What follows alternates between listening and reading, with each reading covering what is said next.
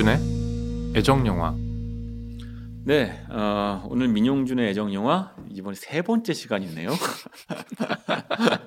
어우, 뭐 오래간만에 봐요. 네, 네, 그렇네요. 어, 일주일 만에 보는 것 같죠? 네, 어, 일주일이 정말 빠른 것 같네요. 네, 좀 시간이 칼 같아요. 네. 어, 네 그리하여 어, 네. 오늘 다룬 영화는 뭡니까? 오늘 다룰 영화는 이미 개봉한 영화죠. 그 히든 피겨흐라는 아, 네, 어, 그 흑인 여자 주인공 이제 해분이 나오는 네, 그 해분이 정말 중요한 연기를 해주는 영화고요. 같이 비교해볼 만한 영화가 어, 드림걸즈란 영화와 뭔가 이 영화가 좀 겹치는 부분들이 있는 것 같아서 어디가? 일단은 어, 네, 그 드림걸즈도 보면요 포스터에 여자 한 명이 나와요. 어, 아, 네, 세 명이어서 네. 이런 그 정말. 어, 근데 정말 히든 피겨스에서도 음악이 굉장히 중요한 요소를 하고 요소를 잡고 있고요. 음, 그 드림걸즈는 말 그대로 뮤지컬 영화이기 때문에 음. 이 영화의 score music들이 정말 예, 이 영화의 그냥 주인공이라고 볼 수 있죠. 네. 퍼렐 윌리엄스가 했죠? 그렇죠. 그러니까 퍼렐 윌리엄스가 일단 그 영화의 score들을 다 producing을 했어요. 몇 달 전 미국판 네. 에스콰이어 에스콰이어 US에서 퍼렐 윌리엄스가 커버 인물이었는데 음, 아 알죠, 알죠, 네, 알죠. 맞아요. 네, 오늘도 네. 중간 광고 여지없이. 죄송해요. 네. 아, 근데 뭐 이미 그거는 사실 지나간 거니까. 네, 현재 매출엔 그렇습니다. 도움이 안 되잖아요. 어, 근데 이 영화에서는 어쨌든 네, 세 명의 여자가 등장하는데 네네. 캐서린 존슨, 도로시 본, 메리 잭슨 이거 실존. 인물들 이름이고 그쵸. 배우는 네. 타라지 헨슨, 네네. 옥타비아 스펜서, 네네. 어 자넬 모네. 자넬 네. 모네. 자넬 네. 모네는 뭐 우리 잘 아는 문라이트에 나왔었죠. 그렇죠. 네. 그 굉장히 원래 유명한 뮤지션이죠. 맞아요. 네. 네.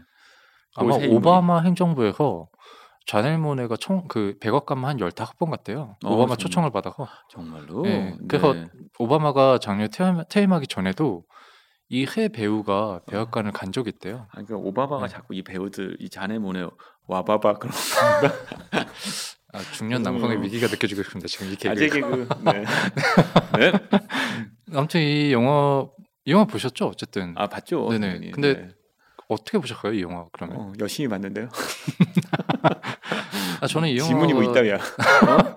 아, 일단 뭐, 뭐 던지면 알아서 이제 그 말로 없는 어, 치시던지. 일단 히든 피겨스는요. 어, 그 어, 어, 그 이중적 제목이잖아요. 네네. 히든 피겨스라는 것 자체가 네네. 하나는 숨겨진 숫자라는 뜻이고 아, 네. 또 하나는 미국의 우주 개발 계획 이이 진행되는 과정에서 역사의 조명을 크게 받지 못했던 네네. 어떤 그러니까 대중적 조명이겠죠. 그 그쵸. 안에서 네. 유명하지만 그렇죠. 그런 인물들을 조명해서 히든 피겨스 삼- 숨겨져 있던 인물들이라는 뜻이잖아요. 그렇죠. 그 네. 이중적인 의미를 가장 잘 담아낸 측면이 있었고 네네. 또 하나는 어쨌든 인종 차별과 그러니까 음. 흑백 흑인들이니까 네네. 또 여성이라고 하는 그쵸. 또, 어, 차별 두. 가지의 차별을 어, 이제 무릅쓰고 나아가는 이야기인데 네네. 그게 신파가 아니에요. 그렇죠. 굉장히 경쾌하게 이야기 풀어내서 그렇죠. 보는 내내 어, 즐겁죠. 어, 그 그쵸. 두 가지가 가장 어떻게 봤어요. 네.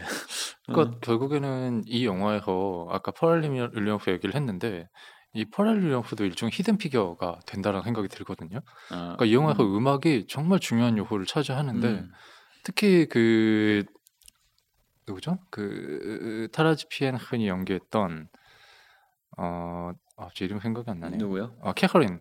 캐서린이 캐서린? 음, 타라 헨슨. 네.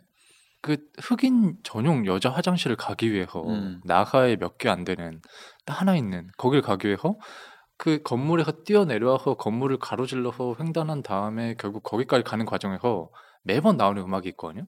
그 러닝이라는 음악이 있고요. 음, 근데 사실 그 장면이 어떻게 보면 정말 좀 억울하고 좀 짜증나는 장면일 수 음. 있는데 그 과정을 경쾌하게 그리는 거잖아요. 네. 뭐 요즘 말로 하면 쿨하다라고 말할 음. 수 있는 건데 어, 그런 과정을 보면 이 영화가 그 시대적인 차별을 바라보는 태도가 보이는 것 같아요. 그러니까 그걸 단순히 막 어, 이거 얼마나 즐겁고 재밌냐가 아니라 그 상황이 얼마나 웃기는 일이었냐를 역설적으로 보여주는 게 음, 아니었냐라는 생각이 음. 들거든요. 그래서 이 영화가 갖고 있는 코미디로서의 장점은 그 상황 자체가 얼마나 말이 안 되는지를 유머로 끌어올린다라는 음. 부분이 이 영화가 있는 어떤 고급적인 고급스러운 코미디로서의 고급진 아, 고급진. 고급진 단어 나왔습니다. 네. 그런 게 아닌가라는 음. 생각이 드는데요. 근데 아까 저 음악 얘기도 했지만 그 히든 피겨스가 아까 말씀하신 것처럼 실화 배경의 영화라고 그랬잖아요. 음, 네. 무슨 실화예요? 히든 피겨스가 결국에는 나사의 우주 탐사의 초석이 된 음. 세 여자 흑인 여성에 대한 이야기잖아요. 배경이 언제인데요? 그 배경이 1960년대거든요. 60년대 초반. 네네. 그 보니까 케네디 대통령 초상화가 걸려 있던데. 그때 그리고 한참 러시아와 미국이 우주 개발에 대한 음, 경쟁을 그때는 막- 소련이었죠. 그쵸. 네. 네, 소련이었죠. 음. 그 그때 이 영화에서도 나오는데 그 러시아 아 소련에서 스푸트니크를 발사하죠 인공위성을. 음, 음. 그러니까 미국보다 한참 앞으로 가버리는 거예요.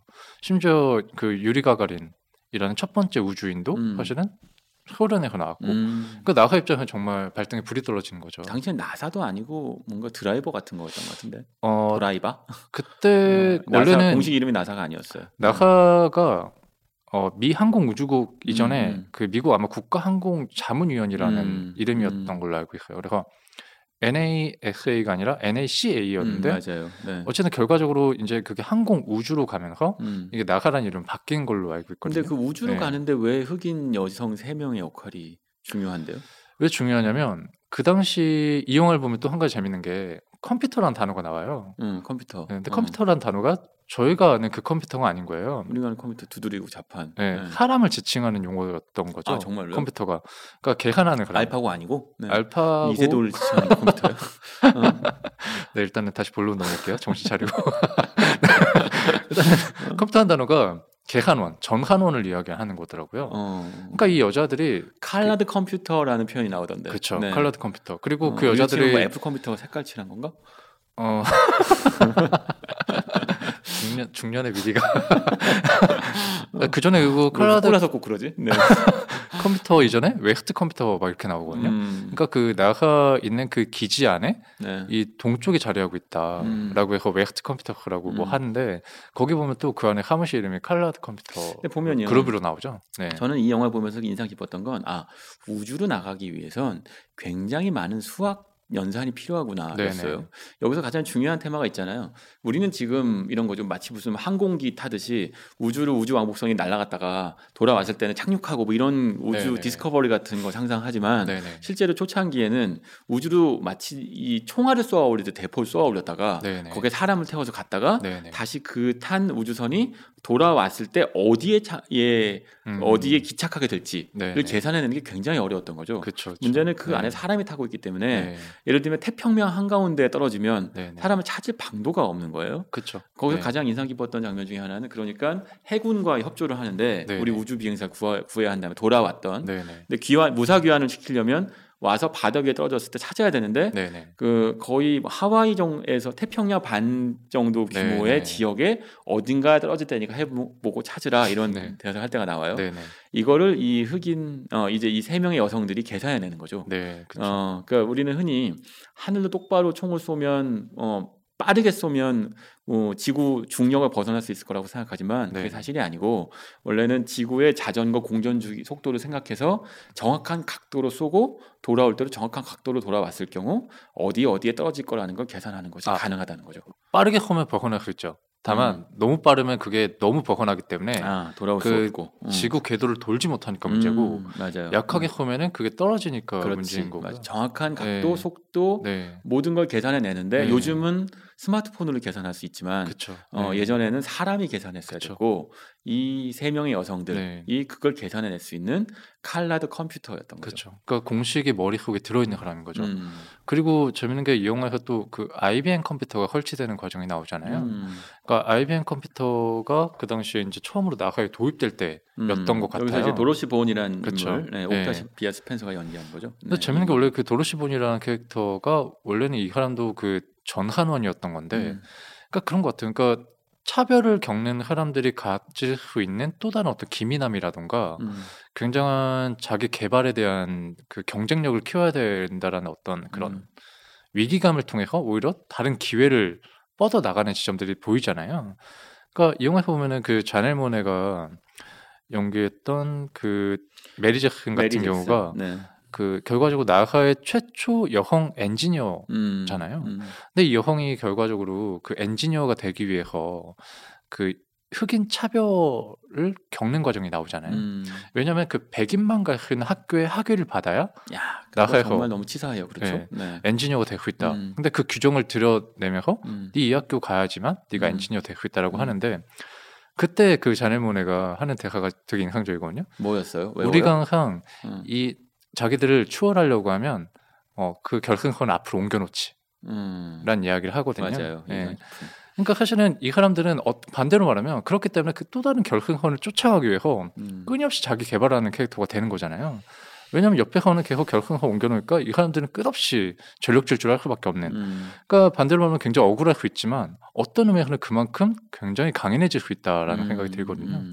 그러니까 그 해 여자가 그만큼 그 자리에 올라가기 위해 했던 노력을 생각하면 같은 백인 여자에 비해서 굉장한 노력을 했을 것이다라는 추측밖에 안 되는 거죠. 이 말씀이 꽤 중요한 말씀인데 네. 우리 모두 다 네. 차별받아요. 우리 모두가 다 모든 부분에서 주류고 모든 부분에서 우월할 수는 없죠. 중년이라서 차별받고 어, 어, 네, 민용준 에디터는 차별 안 받습니다. 네. 어, 그런데 그 차별이 네. 오는 약점이 우리한테 동기를 부여하게 해주고 그런 지점들도 어, 우리를 거죠. 강하게 네. 만들어주는 측면이 분명히 있다는 거죠. 네, 물론 네. 차별이 좋다는 것도 아니고 좋다는. 약점도 아니지만 네. 그러니까 자네몬의 대사가 저도 인상 깊었는데 네. 네. 어, 그 결승전을 끊임없이 백인들은 흑인들이 우리를 추월하려고 하면 네. 끊임없이 결승전을 뒤로 어, 어, 옮기죠. 빼, 네. 어, 사라져 버리게 네, 만들지라고 얘기하는 장면이 있잖아요. 결국 그 얘기는 끊임없이 달리게 만들고 달리다 보면 네. 누구보다 빨라지게 되는 그렇죠. 거예요. 네. 어, 이 영화 안에서 세 명의 여성들이 어, 여성으로서 또는 흑인으로서 차별을 이겨내는 방법은 네. 음, 남들보다 더 열심히 빨리 음. 치열하게 싸우는 거죠. 네. 그리고 그렇죠. 결국은 어, 결승전을 통과해 버리는 거고. 그쵸. 네. 그리고 결국 그 어떤 시대상 같은 것들도 존재하는 것 같아요. 음. 사실 이제 그 링컨이 흑인 해방에 대한 이야기했던 게 1800년대잖아요. 음, 근데 이 영화는 사실 1960년대란 말이에요. 네. 그러니까 사실 거의 한 80년 전에 음, 링컨이 처음으로 이제 거의 해방에 대한 그 선언을 했지만 80년 지나도 그거는 관성이 변하지 않았다라는 걸 어느 정도 보여주지만 그럼에도 불구하고 시대가 조금 조금씩 축이 바뀌고 있다라는 거는 어떤 그런 인식을 깨는 사람이 행- 등장을 하기도 하고요. 근데 이 영화에서 보면은 그 케빈 코스트너가 연기했던 그알 해리슨이라는 상사가 있잖아요. 음, 그 일종의 나가 그 본부장이라고 그렇죠. 할수 있는 어, 거죠. 어, 네. 이제 이 사람이 결국에는 이 사람도 어떤 차별에서는 완벽하게 자유로운 사람은 아닌 것 같아요. 음, 다만 능력 있는 사람에게 기회를 준다라는 기준이 네. 있었던 것 같다는 생각이 들거든요. 근데 이런 사람들이 등장함으로써 그 기회를 잡을 수 있는 흑인이 등장을 했을 때 결국에는 어떤 그 자리에서 뭔가 위로 상승할 수 있는 올라갈 수 있는 그 중력을 이겨낼 수 있는 힘이 생긴다는 거죠. 근데 그건 결국 아까 말했던 것처럼 그 차별의 기준을 뛰어넘어야만 음. 가능한 어떤 그 결과일 수 있는 거라는 네. 생각이 들거든요. 근데 그런 면에서 보면 사실 이 영화가 제가 제일 좀 재밌었던 대목은 그 항상 보면 흑인과 백인들이 나뉘어져 있어요. 음, 백인들이 있는 곳에는 흑인이 없고 음, 흑인이 있는 곳에는 백인이 없어요. 네. 그렇기 때문에 이 캐서린이라는 여자가 백인들만 있는 사무실에 들어갔을 때 모두에게 주목을 받죠. 음, 심지어 쓰레기 청소하러 왔냐라는 식으로 맞아요. 네, 네. 그런 식으로 태, 뭐 처우를 받고요. 근데 제일 재밌는 게 사람들이 다 인공위성을 보기 위해서 올려다보는 씬이 있어요. 아 맞아요. 네. 근데 그때는 백인과 흑인들이 섞여 있거든요. 아, 네, 아무도 거기에 대한 위화감 못 오, 느껴요. 예리해. 네. 네. 그러니까 저는 이 장면이 그냥 영화 기자 하는 거 아니고. 네. 아, 근데 이 장면이 전 이 영화 제일 중요한 장면이라고 생각했어요. 맞아요. 그러네요. 네. 네. 그러니까 사실은 사람들이 그 공중에 있는 인공위성을 날아, 인공위성을 보기 위해서 다들 고개를 올리고 있으니까 음. 현실의 차별을 안 보는 거예요. 음. 그러니까 현실의 어떤 차별의 중력에 영향을 받지 않는 거거든요. 네. 네. 그 순간에 모두가 섞여 있는 거예요. 네. 근데 결과적으로 생각해 보면 차별을 하고 음. 누군가가 나와 다르다 다르기 때문에 그 사람을 못 가게 굴고 음. 이런 게 사실 굉장히 못난 짓이잖아요. 음. 근데 왜 못난 짓이냐면 윤리적이고 도덕적 이런 문제를 떠나서 사실 사회에서 굉장히 해악인 거예요. 음. 그러니까 사실 어떻게 보면 이 사회 개체 수가 100명이라고 하면 음. 100명 중에 넌 여자니까 떨어내고 음. 넌 피부색이 다르니까 떨어내고 너왜 혼잡이니까 떨어내고 음. 그럼 한 20명밖에 안 나오면 인재풀이 줄어드는 거잖아요. 음. 그럼 20명 안에서 인재풀을 잡으려고 하면 힘들죠. 음. 근데 모든 사람이 다 같은 사람이라는 걸 인정하고 그 능력치를 같이 평가하면 사실 어떻게 보면 인류가 훨씬 더 진보할 수 있는 기회의 여지가 더 늘어나는 거거든요. 이게 교과서 같은. 아니 그게 누가 모르나? 그게 힘들 힘들어서 그렇지. 그런 것들은 계속 설명을 해야 되는데 저는 그 한 장면이 네. 그런 것들을 그냥 한 방에 해결해 주는 신이라고 하지만 그. 말씀은 너무 네. 와닿네요. 그렇지. 네. 그 맞아요. 네. 그 하늘을 쳐다볼 땐 우리 네. 모두 다 평등한 거죠. 그러니까 차별이라고. 말하는 중력을 이겨내는 거죠. 음. 자기들도 모르게. 아 네. 그게 이제 민용준 기자가 이달에 쓴 영화 리뷰의 제목이죠. 어, 히든 피겨스 영화 리뷰 네. 제목이 뭐였죠? 중력을 이긴 여자들이었던 것 아, 같습니다. 네. 네. 어, 네, 뭐 또 중간 광고지만 아무튼 그래서 아니, 나 저는. 그 장면이 이 영화를 볼 때 가장 좀 벅차다라고 느껴지는 장면이었어요. 근데 좋아요. 그럼 드림걸스하고는 뭐 이게 어떻게 붙어? 네. 그러니까 아까 말했던 것처럼 어디 한번 들어나 보자. 는 예, 그 흑인 여자 세 명이 나오잖아요. 네. 근데 재밌는 게 이 영화에서도 재밌는 게 그 두 영화에서 공통점이 마틴 루터킹이 언급이 돼요. 음. 그러니까 그 최근에 뭐 러빙이라는 영화도 있는데 네. 그거는 흑인 여자와 백인 남자가 결혼을 하면서 벌어진 이야기거든요. 네. 근데 거기서도 마틴 루터킹이 언급이 되거든요. 음. 그러니까 왜 언급이 되냐면 이 영화들이 마틴 루터킹이 1960년대 그 당시에 흑인 해방에 대한 또 다른 운동을 펼쳤기 때문에 네. 예, 언급이 되는 건데 다만 마틴 루터킹이 주인공은 아니에요. 그러니까 드림걸즈에서는 마틴 루터킹이 했던 연설을 했던 레코드판이 나오거든요. 음. 그러면서 그것들이 약간 소품처럼 지나가는데 음. 어, 이 드림걸즈에도 흑인에 대한 차별이 존재를 해요. 음. 네. 뭐냐면 그 흑인 차트가 따로 있고요. 음. 흑인 방송국이 따로 있고 백인 방송국이 따로 있는 거예요. 음. 근데 빌보드 차트는 대부분 흑인 음악들은 못 올라가는 거죠. 음. 그 이유는 뭐냐? 백인 방송국에 안 틀어주기 때문이에요. 음. 그리고 백인들이 대부분 그때 음악 차트에 어떤 경제적인 어떤 영향력을 끼치고 있는 상황이기 네. 때문에 백인 방송국에 안 틀어주면은 절대 못 듣는 거죠. 음. 근데 이거를 또 만약에 더 치사한 건 뭐냐면 굉장히 좋은 흑인 음악이 나오면 그거를 백인들이 그냥 베껴. 가볍게 베껴요. 음. 가볍게 베끼고 그냥 그거를 그냥 판매해버리는 거예요. 음. 거기에 대한 제- 저작권에 대한 저촉이 안 돼버리는 거예요. 네. 그리고 그 사람들이 그냥 백인 방송국에 틀어주니까 아까 잠깐 자네모네 그 정말 엔지니어가 되고 싶은데 네네 그 백인들만 다닐 수 있는 학교에 가서 학점을 따오라고 얘기하는 그쵸. 거 똑같은 네, 거죠. 그쵸.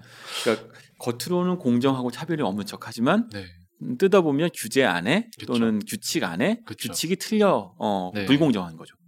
그 결국에는 이 영화에 보면 그 드림즈라는 그 팀이 나오거든요. 드림즈. 네, 드림즈라는 팀이 나오는데 그 드림즈라는 팀도 사실 아까 그 히든 히든 피겨스가 실화를 네. 영화화한 거잖아요. 근데 드림걸스 같은 경우는 실화에서 모티브를 얻은 영화예요. 실제로. 음. 그러니까 그 1964년도에 그 굉장히 유명한 흑인 레이블이죠. 모타운 모타운. 네, 라는 흑인 레이블 있잖아요. 음. 어 아마 모타운이 마빈 게이도 아마 모타운 출신으로 음, 알고 있고요. 거예요. 음. 근데 그 흑인 음악의 산실인 모타운 레코드에서 배출한 R&B 여성 그룹이 다이애나 로스와 슈프림스라는 팀이 있어요. 맞아요. 네. 그러니까 이 팀이 굉장히 그 당시에 전설적인 팀이었죠. 음. 무려 12곡의 빌보드 차트 1위 곡을 네. 냈거든요. 60년대. 근데 이 사람들을 그대로 사실은 드림걸즈가 차용을 했다라고 봐도 음. 과언이 아니에요. 그래서 비욘세가 연기하는 디나 존스가 사실은 맞아요. 일종의 다이애나 로스 역할이고요. 제니퍼 허드슨 나오죠. 그렇죠. 음. 그리고 제니퍼 허드슨과 그 아니카 노니 로즈라는 음. 그 배우가 있는데 그 세 명이 팀을 이뤄요. 그래서 결국에는 디나 존스와 드림즈라는 팀을 이루거든요. 음. 근데 그 과정에서 또 갈등도 있고 이런 상황이 있는데, 음. 그러니까 결국에는 어떤 실화가 모티브가 된 영화라는 점에서 사실 또 히든 피겨스랑 굉장히 비교할 만한 지점이 있고요. 그 두 영화의 시대가 비슷한 거죠. 음. 아까 말했던 거는 그 시대가 비슷하다는 정황은 마틴 루터 킹이 언급되는 음. 1960년대. 그리고 심지어 거기서 흑인 폭동이 일어나요. 디트로이트에서. 음, 음. 네, 그 과정에서 결국에는 어떤 그 당시 흑인들이 느끼는 차별의 정서에 적극적으로 대항하고 싶어 하는. 음. 네. 왜냐하면 과거 노예 시대 때는 그게 적극적으로 대항을 하기 너무 힘들었잖아요. 근데 이런 것 같기도 해요. 그 드림 걸스하고 히든 피겨스는 어찌 보면 흑인 여성 세 명이 주인공이라는 측면에서 형식적으로 비슷하고 색깔도 비슷할 수 있지만 그리고 음악이 굉장히 중요하다. 어, 음악이 중요하다는 것. 하지만 굉장히 다른 측면이 하나 발견되는데 아. 왜냐하면 네. 드림걸스의 경우라면 네네. 그들이 활동하는 영역은 어, 여성이 혹은 흑인이 네네. 어, 어드밴티지 가질 수 있는 영역일 수도 있어요. 음악이고. 오히려 역으로 남성보다 더 유리할 수 있는 맞아요. 신이죠. 반면에 이제 신이니까. 그 우주 개발이라고 하는 곳에서 활동했던 그쵸. 이 히든 피겨스의 세 명의 figures는 네. 어, 자신들한테 하등 유리할 게 없는 영역에 도전했던 거죠. 그쵸. 남성의 영역이고 네, 백인의 그쵸. 영역이라고 흔히 네. 생각하는 영역. 네. 어, 그래서 어, 더 어, 우리한테 그러니까 드림걸스는 차별의 영화라기보단 사실 네. 뮤지컬 영화로 받아들여지지만 일종의 차별이 그 영화에서 어떤 소품 역할을 하는 거죠. 맞아요. 하지만 네, 시대적 피겨스의. 경우는 네. 정반대죠. 그렇죠. 어, 유리 천장을 뚫고 네. 석백 천장을 뚫어버린 그게 영화니까. 결국 음. 주제가 되는 거죠. 맞아요. 네. 네. 근데 거기서 저는 가장 좋았던 장면은 이거예요. 네. 그 캐서린이 있어요. 캐서린은 되게 천부적인 계산 실력을 갖고 있는 인물이죠. 네네. 그러니까 어떤 누구도 백인 남성, 뭐 여성 또는 뭐 흑인 모두를 통틀어서 천재급의 어떤 우리 치면 S급 인재에 해당되는 네, 네. 인물인데 이 인물이 그 조직 안에서는 네, 네. 고작 이제 전산원이라는 평가를 받아요. 음, 그러니까 보고서를 올리죠. 네네. 어 근데 보고서를 올릴 때마다 이 캐서린 자신의 이름을 써요. 네. 상사 옆에 and 캐서린 존스. 음, 어, 하지만 상사는 전 산원의 이름은 이 보고서에 올라가지 아, 마- 네네. 않, 않는다라면서 이름을 빼요 끊임없이. 네네. 어 그걸 반복하죠. 네네. 어 그러다가 어느 순간에는 계산 실력을 인정받고 음. 모두 앞에서 계산을 하기도 하고 네네. 심지어는 그런 일화가 있던데요. 그 안에서 그 이제 우주 비행사들이 음, 캐서린이 궤도를 계산하지 않으면. 우주 비행을 나서지 않겠다라는. 얘기까지 하잖아요. 어 그러니까 어느 순간부터 실력으로 음. 모두한테 인정받고 보고서의 이름도 네. 당연히 올라가게 되죠. 근데 그게 어, 처음부터 이름이 올라간 게 아니라 몇 번씩 이름을 지우는 장면이 나오잖아요. 보고 그렇죠. 전산원의 네. 이름은 올라가지 않아. 네. 지워지고 근데 지워지고 나서 에, 세상이 원래 다 이런 거구나라고 한게 음. 아니라 이름을 또 써요. 네네. 이름을 또 쓰고 또 계산하고 네네. 이름을 또 쓰고 또 계산하고 끊임없이 세상한테 요구하는 거죠. 그렇죠. 네. 어, 규칙은 어, 완벽할 수 없어요. 네네. 공정함은 우리가 바라는 것이고 아까 민용준 에디터님 말씀하신 것처럼 그런 식의 경기 규칙의 공정함을 바라는 건 어느 시대에나 강한 열망이지만 네네. 그 열망은 한 번도 이루어 성취된 적이 없죠. 다만 우리는 모든 시대에 할 수 있는 유일한 것은 네네. 어, 요구하는 걸 거예요. 캐서린처럼 끊임없이 이름을 쓰는 거죠. 그렇죠. 반복해서. 네. 그리고 어떤 의미에서는 그 시대에만 가능한 결과가 있는 것 같아요. 그러니까 음, 이두 영화가 같은 60년대를 배경으로 했다고 그랬잖아요. 그러니까 사실은 그게 만약에 좀 더 이른 시점이었으면 불가능한 이야기였을 것 같기도 하고요. 음, 왜냐면 그 당시에는 어쨌든 그 미국 안에서 나가가 갖는 절박함이 있었기 때문에 그 절박함이 필요한 실력을 가진 인재들이 사실은 머리를 내밀고 있는 음. 그 적절한 타이밍에서 그 준비된 자들이 사실은 허들을 뛰어넘은 거잖아요. 네.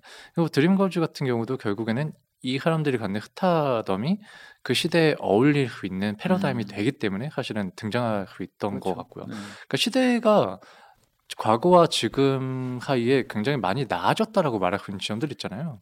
그러니까 그러니까 진보했다라고 표현할 수 그쵸. 있을 텐데 다소. 어, 그렇죠. 그러니까 물론 불완전하게나마. 네. 다만 이제 나아졌다라고 말을 해야 되는 거지 조금 더 어, 나은 방향으로 간다고 해야 될지 모르겠는데 음. 그 60년대가 어떻게 보면 하나의 패러다임 변화였다라는 생각이 들고요. 생각해 보면 최근 작년에 보면은 블랙 페미니즘이라는 얘기가 나오고 있거든요. 지금 음. 블랙 페미니즘 뭐냐면 흑인의 인권과 여성의 인권을 좀 결합한 개념이라고 해요. 음. 그 사례를 드는 게 비욘세 신보 앨범 이 굉장히 흑인 인권에 대한 이야기를 담고 있거든요. 어. 네. 작년에 어떤 팝에 나온 경향이기도 하고요. 히든 피겨스 같은 영화가 나온 것도 같은 음, 맥락으로 해석이 음. 돼요. 그러니까 재밌는 거는 그 히든 피겨스에 나온 자넬 모네와 네. 비욘세가 굉장히 친하거든요. 아 네. 정말로. 근데 자넬 모네 같은 경우도 뭐 어떻게 알아? 개인적으로 친분이 있어요? 어떻게 그런 걸 알아요? 아니 그걸로 먹고 사니까요. 아무튼 좋아하면 다 나요. 어, 이런 거야말로 히든 피겨스인데. 네. 아니, 뭐 인터넷에? 좋아하면 다 나오죠. 네. 근데 어. 자넬 모네 같은 경우도 굉장히 스토리텔링에 능한 음. 뮤지션이거든요. 보면. 근데 그런 실력 있는 뮤지션과 아티스트들 혹은 배우, 엔터테인먼 엔터테이너들이 지금 페미니즘과 블랙 음. 페미니즘에 대해서 얘기한다는 거는 또 다른 시대적인 패러다임이라는 생각이 음. 들어요. 그래서 단순히 60년대 그런 일이 있었다를 네. 말하는 영화라고 말할 수도 네. 있지만 지금 이 시대에서 이 영화를 보여줘야 된다라고 느끼는 어떤 호명감 네. 같은 것들이 지금 시대가 굉장히 중요하지 않나라는 음. 생각이 좀 들더라고요. 네. 그렇군요. 어, 자 이쯤에서 우리 어, 마무리를 할 때 페럴 윌리엄스 음악을 들을 수 있나 우리? 못 듣 일단 저작권 해결해 어, 주시면 우리 못 듣는구나. 네. 어, 에스콰이어 2호로 나와도 저작권 해결 안 되면 안, 못 들어요. 저희. 아, 우리 음악 들을 수 있는 방송이면 한 곡 들으면 좋을 텐데. 어, 음악이 네. 참 경쾌하니까. 뭐 근데 어차피- 재밌는 거는 네. 그 스코어가 두 개인 거 아세요? OST 음반. 아, 그쵸, 그쵸. 네. 그 퍼렐 윌리엄스 음반이 하나 네네네. 있고 그렇죠. 한스 짐머 음반이 하나 있어요. 그쵸. 네. 한스 짐머 음반은 솔직히 재미없어요. 네. 솔직히 말하면 저도 퍼렐 윌리엄 이- 인터스텔라가 아니니까. 네. 네, 그 score music은 저도 듣진 않았고요. 그냥 OST 그 사운드 트랙만 저도 들었는데 네.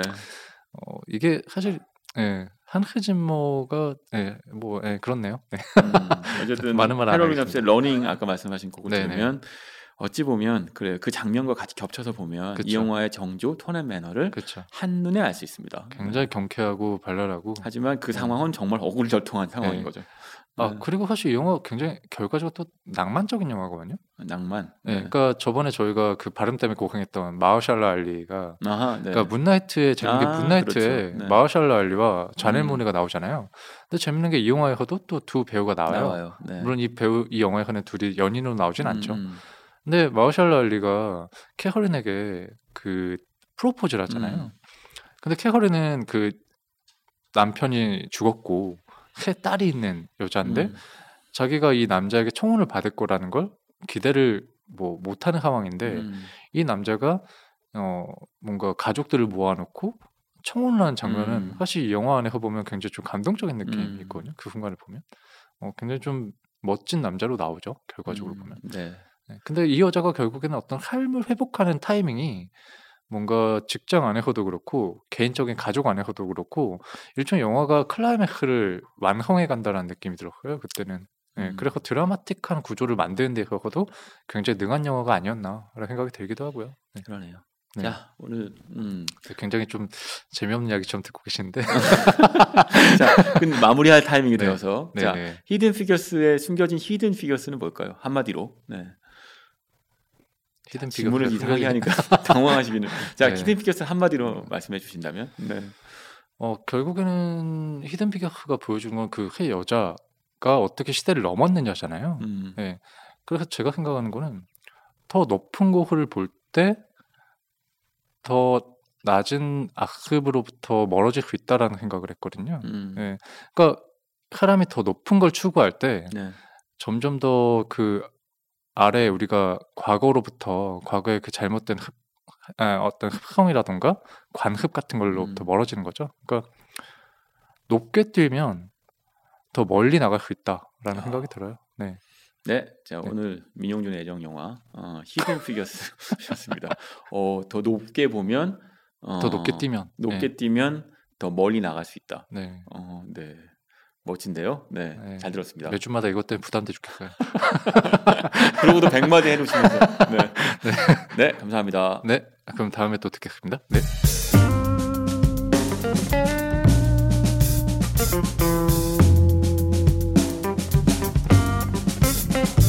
민용준의 애정 영화